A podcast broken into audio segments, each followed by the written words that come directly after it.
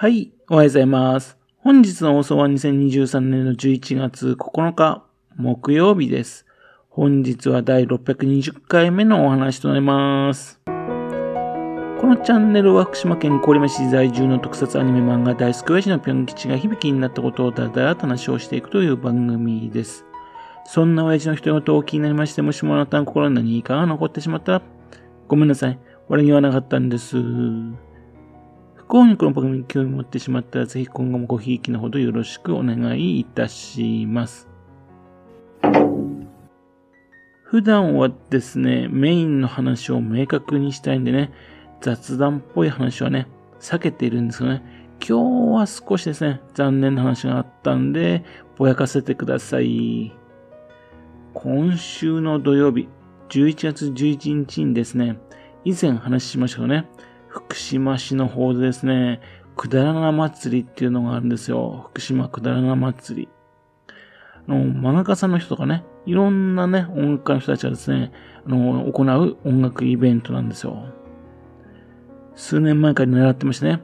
今年こそ行けると思っていたんですが、別な予定が入ってしまったんですよね。それでまた今年も行けなくなってしまったんですよ。非常に残念なんですね。興味ある方ね、ぜひくだらな祭り行ってみてくださいね。それから12月2日。これはね、あの、少し前に話しましたも、あの、須川市でね、あの全国自主会中映画選手権。この須川大会。それがね、行われるんですね。この日もですね、バッチリと仕事が入ってね、いけないんですよね。本当にこれも残念だったんですね。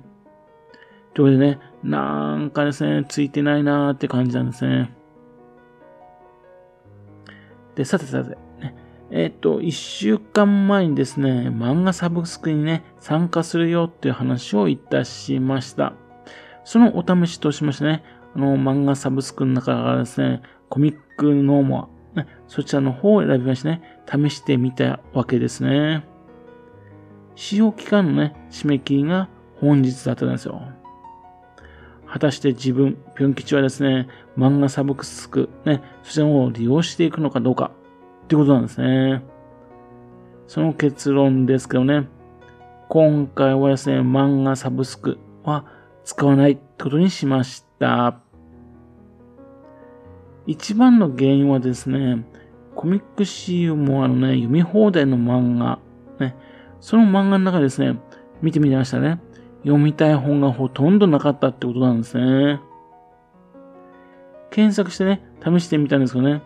まずは、福島県出身者のね、自分の知ってる漫画家さんがね、ほとんどいなかったんですよ。も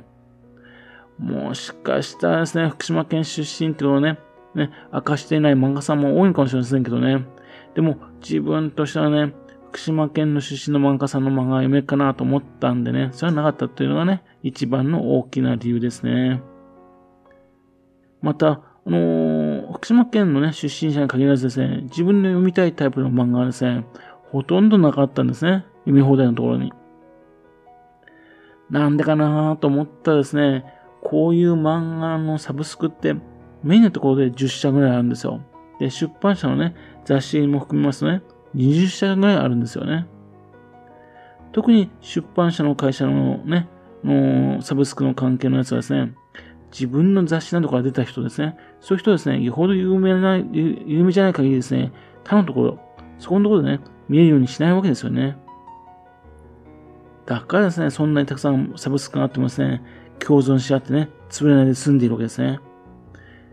ああ、だからなのか、なんて感じ思いましたね。自分ですね、あの、読み放題っていうんですね、のネットカフェのように、あるいはレンタルビデオのね、レンタルコミックのように、あるいはあの、アマゾンのね、Kindle のね、 Unlimited のようにですね、いろんな会社のいろんな有名な作品がね、ある程度揃っているもんだと思ってたんですよ。そう勘違いしていたんですね。完全に自分の勘違いです。これは入ってみなきゃわからなかったところですね。じゃあですね、読み放題じゃない漫画の方はどうなのっていうとですね、確かにいろんな漫画さんの、ね、作品が読めて、ね、選べます。選べるんだけども、当たり前だけど有料なんですよね。まあ、有料なのは当たり前なんですけどね。その品揃えって Amazon の Kindle、ね、それも多いかっていうとですね、そういう気がしなかったんですね。Amazon の Kindle と同等、まあそれ以下だとしますとね、Amazon に入っている自分はですね、わざわざそのためにですね、漫画サブスクに入る利点ってあるのかなというのが疑問だったんですね。Amazon って自分は単に買い物でね、配達してくれるだけじゃなくてですね、まあ、プライムビデオでね、動画とか見まして見てますし、Amazon Music でね、音楽やポッドキャストを聞いてますし、Amazon フォトにね、撮った写真を撮りためてますしね。そういう風に使っているわけでね、漫画もそうですよね、文字の Kindle 本もすでにたくさん持ってるわけですよ。ですからもう、電子書籍ってね、もう Kindle がね、離れられないんですね。いや、Kindle 本より安いところもありますよっていう利点だけどですね、ちょっと手を出しにくいなと。他の会社のね、漫画サイト、そちらを利用したくなった時ですね、その時ですね、今のところにね、あの、サイトのところに1個取って減るわけでしょ？そこに昔買った漫画本が貯めてある。そのためでわざわざ見に行くかっていうと、ちょっと考えにくいと思うんですね。確かにですね、試し読みのね、部分が多くてですね、毎日通うとね、そうそうすると全て読めるとかね、そういうサービスがあるんですかね。ですけどもね、そんなに自分好みじゃないんですよね。読みたい時にね、ドカッと読むタイプなんですよ。また、クーポンを使えばですね、いろいろとお得になるってことなんですよね。そのクーポンの仕組みがね、めんどくさいんですよね。そういうのちょっとね、ちまちまとやるの私嫌いなんですよ。そのとですね、読み放題もダメ、自分的に合わなかった、漫画本の普通の方のね、漫画を読む方、そちらの方もね、ちょっといまいちって感じだったね。今回ね、自分漫画サブスクを諦めました。ということですね。もう一つ言うとですね、これは自分が悪いんですかね。試し読みをね、試すときですね、たくさんの種類が読める。ね、フルか、少年誌、女性誌だけのね、ライトかっていうね、どっちを選ぶかって言ったらね、たくさん読めた方がいいよねっていうんで、フルにしたんですね。普通の、ライトの方は780円。成人向けの方ね、1480円なんですよ。そのわけでね、登録して入ってみたらですね、ずらーっとですね、まあ、HK の紹介の本ばかりです。紹介ばかりですね、並んでいましてね、ガクッとなったんですね。昔のレンタルビデオ屋さんだって、ね、あの、普通のお客さんが入るところとね、別にちょっとね、小部屋があってね、そちらの方にあの、ね、レンタル、あ大人向けのやつがありましたよね。あの、そういったね、大人向けの漫画本、そういうのあってもいいんだけども、やっぱりこう、表立ってじゃなくて、やっぱりですね、こっそりとね、置いてあるべきじゃないかなと。まあ、古い考えの人なんでね、そう思っちゃうんですね。そんなわけでですね、あの、フルからね、ライトにできるならですね、月に780円ならね、って考えたんですけども、